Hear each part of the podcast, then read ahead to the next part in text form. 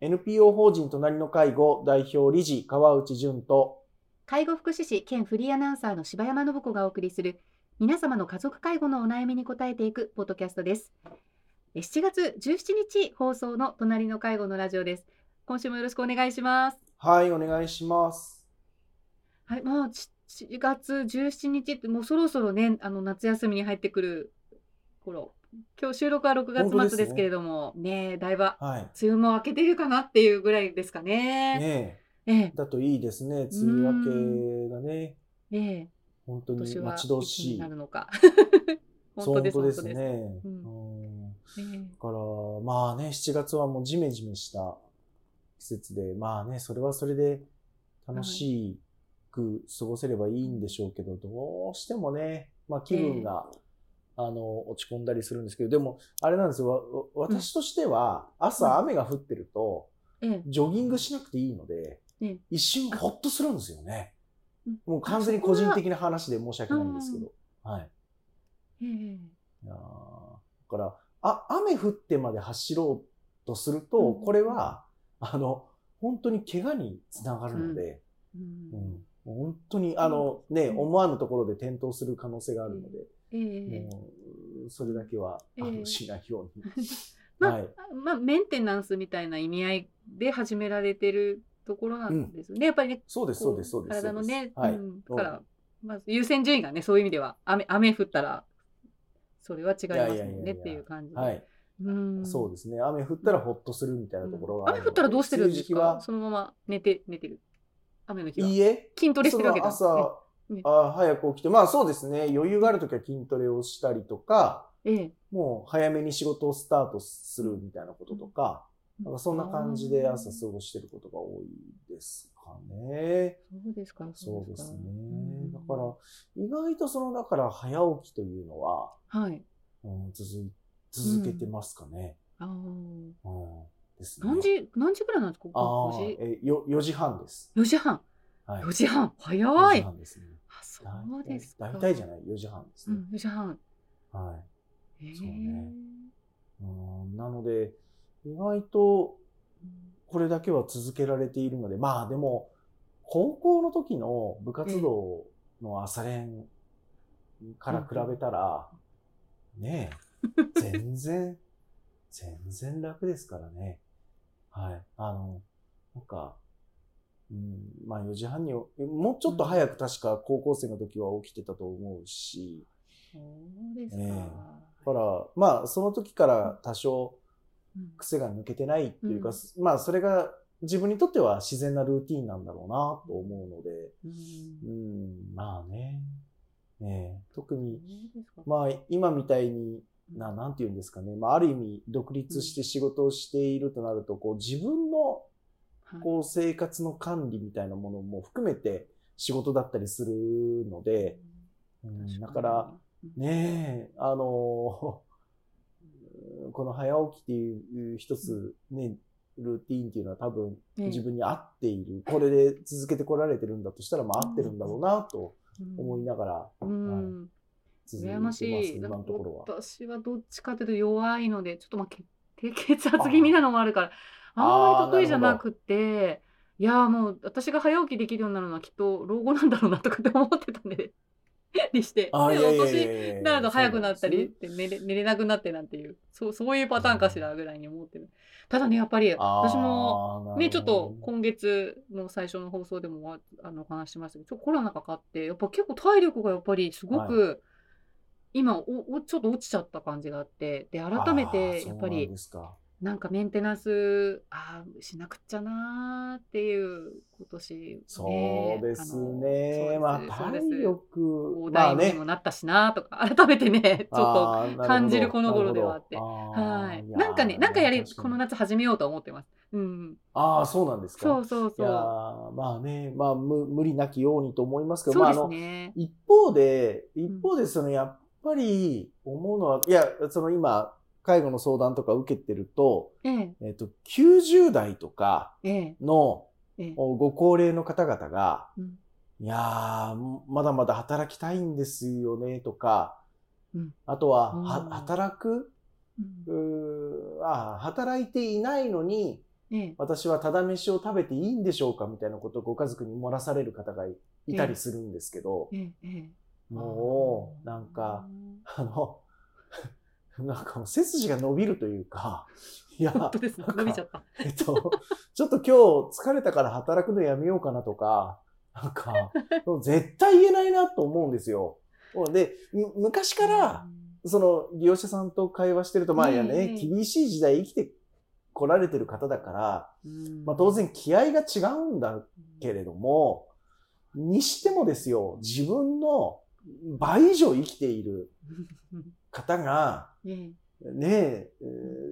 そんなにこう、ちゃんとして、しっかりとした口調で、えー、ね、謙虚にまだ働かせていただけるなら働きたいっていうような発言されるのを聞くと、いやー、甘ったれたことは言えないなと、本当に思いますよね。本当に。あの、心、心がシャンとなるというか、えー、えー、えー、あの、えー、ピシッとし、なるというか、うん、なんか、うん、な、なんて言ったらいいんですか,、うん、か気合を入れられた感じがしますよ ね。はい、そうですね、はい、うん、でもそのぐらいやっぱりなんか根根幹根源的なことなんですかねやっぱり。あのー、はい、誰誰かのためになりたいとかなんかそういうことなんでしょうね。そういう気持ちがやっぱ終わりだからそれだけお元気なのかなとかね、本当に。ああ、いや、それもそうだと思います。ねえー、確かに。いや、えー、本当に、ね、そうそういう人手本みたいな。支援するとか、まあ、うん、働くっていうのはそもそも旗を楽にするっていうところから語源が来ていると言われているわけで、そう、としたら、まあね、その、ご高齢の方々の発言にもまた意味が、深い意味があるなと。思いますし、まあ、自らを振り返る気持ちは相当にあるなと思うので、まあ、本当に体がね、動かなくなるまでは、いや、もう本当にこう、働かせていただかないといけないな、えー、強く強く思うところでありますね。まだまだ。はい。まあ、まだまだです。ねはい、いやいやいや、でもね、もう暑くなってくる頃だから健康第一でね、あの、まずはそう、ね、夏も、はい、はい、行きましょうというところで、今回の、はい、あの、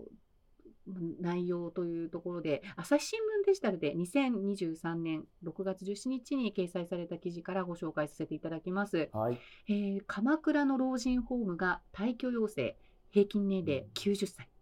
入居家族寝耳に水という寝見出しのニュースですね。あの神奈川県鎌倉市の介護付き有料老人ホーム鎌倉青山荘で建物の建て替えを理由に入居者が退去を求められ混乱が広がっているということなんです。これはあの、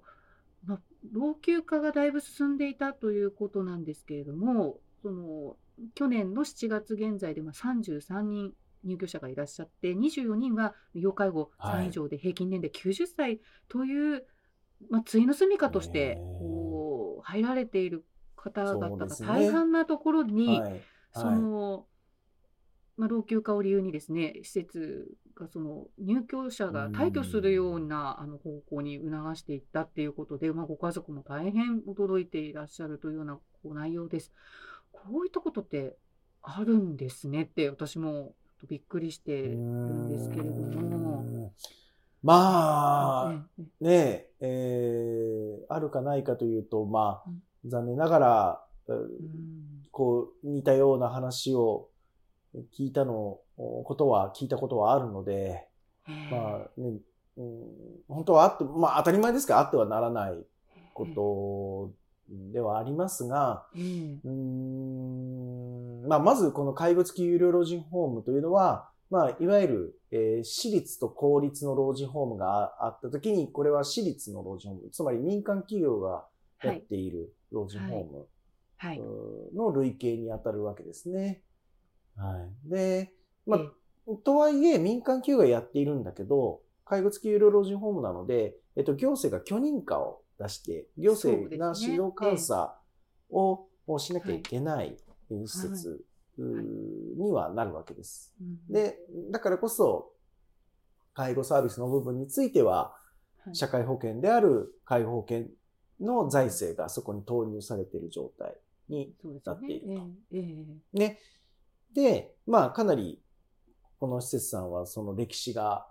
あって、まあ、その結果、建物が老朽化していくっていうことなんですけど、はい、で、えー、日本の老人ホームの中でも、当然建物が老朽化して建て替えをしなきゃいけない施設も、はい、まあ、これは、あの、私立の老人ホームに限らず、そうですね。公立の老人ホームも、ね、ありますね。ある、あるわけなんです。はい。で、そうなった場合は、当然かなり丁寧に予告をして、ええご家族に説明を丁寧にしていかなきゃいけない。で、そして理解を促していかなきゃいけない。で、それを一生懸命やったとしても、中にはご家族がね、あの、反感を持たれたり、ご納得いただけなかったり、まあね、当然入居者さんとしては、ご説明をしても、なかなかその記憶が定着されなかったり、はい。えー、むしろね、混乱されてしまわれたりっていうこともあるわけです。でも、かなり丁寧にやっぱり。そうですね。でも、やっぱり建物が、例えば、耐震構造として、はい、えー、法的に適法じゃないような状況であったりとかする場合は、まあね、当然こう、関東にはこれから大きな地震が来るでしょうとも言われているから、はい、そうですね、まあ、まあ、いろんなところで今ね耐震のそうなんですよ。あの行政も、ね、やらなきゃいけない。やってますからね。はい。えー、まああのいろんな理由があって建て替えなきゃいけないことはどうしてもあるんだが、はい、だからまあだからその建て替えることそのものはもう致し方ないんだけれども、はい、やっぱり、まあ、工事とかね普通にありますよね、ね、それはね、えー、説明がちゃんとされてたかどうかっていう、ことに、まあ、記事の内容を見ると非常に、はい、うん。そうですね。まあちょっとそっちのけという感じですよね、入居者の方がね。ねで、割と施設とその相手方でどんどん話が進んでしまっているようになんか読める感じになっている、ね、まあね、事実関係がね、どこまで、うん、えー、この記事に表現されてるのかっていうこと、はい、まあ他の事実があるかどうかはあれですけど、はい、まあでも結果として、えー、ご家族が不安になったりしているっていうのが事実があるとしたら、やっぱりそれは信頼関係として、えー、非常に、うん、よろしくない状態にはあるだろうなと思っていて、で、えー、まあ、このニュースからもぜひ皆さんに伝えたいのは、はい、やっぱりこう、おまあ、特にこう老人ホームというサービスにおいては、もう、その運営者と、ご家族の信頼関係が、やっぱりどれだけ築けていけるかっていうことはもう非常に重要なわけなんですよね。で、あの、入居の前に、この施設の職員さん、まあ職員さんもそうだけど、まあ施設長さんとか経営者が本当に信頼できるのか、信頼に足りうるのか、みたいなことを、こう、なんです。か、吟味ができる余裕を持って施設選びをした方がいいということをここからも理解いただきたいなと思うわけです。だから、もうなんか頑張って頑張って介護して、もう無理だってなって、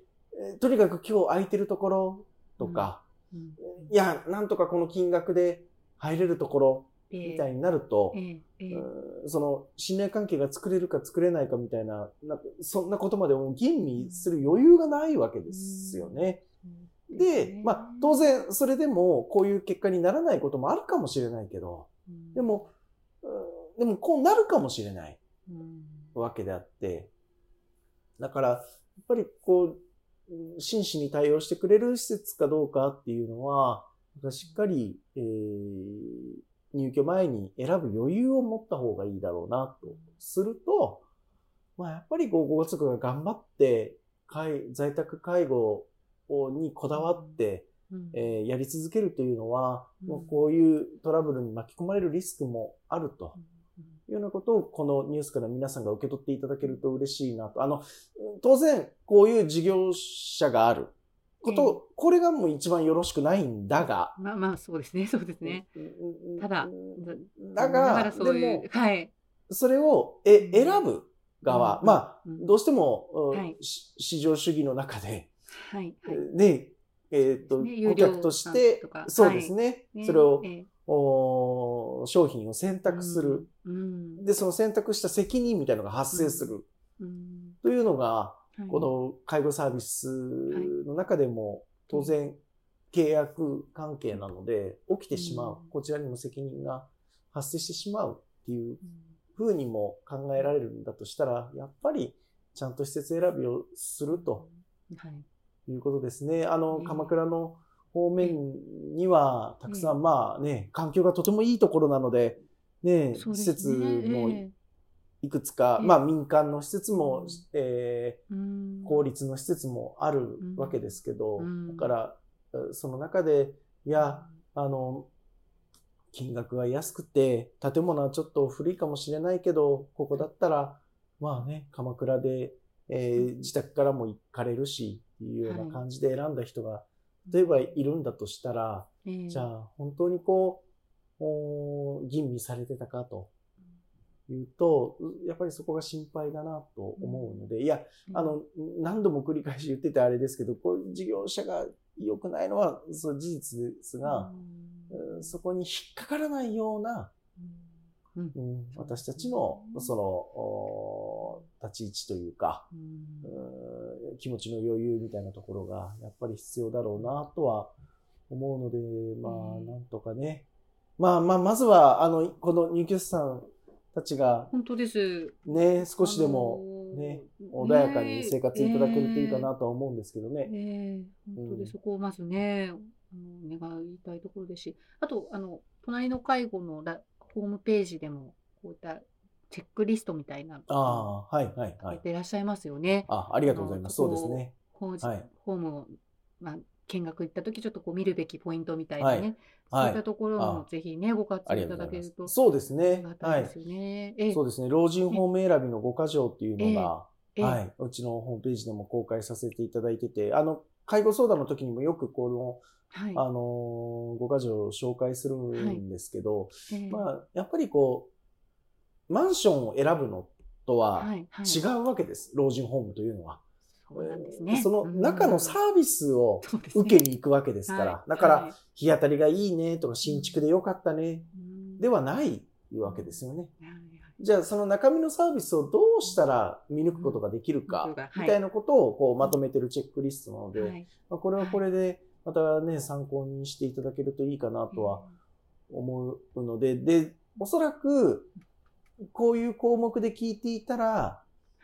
施設との信頼関係とか入居後のトラブルを防いだりとか、信頼関係しっかり作ってトラブル防ぐってことはできるかなとは思いますね。そうですね。はい。ありがとうございました。はい。ありがとうございました。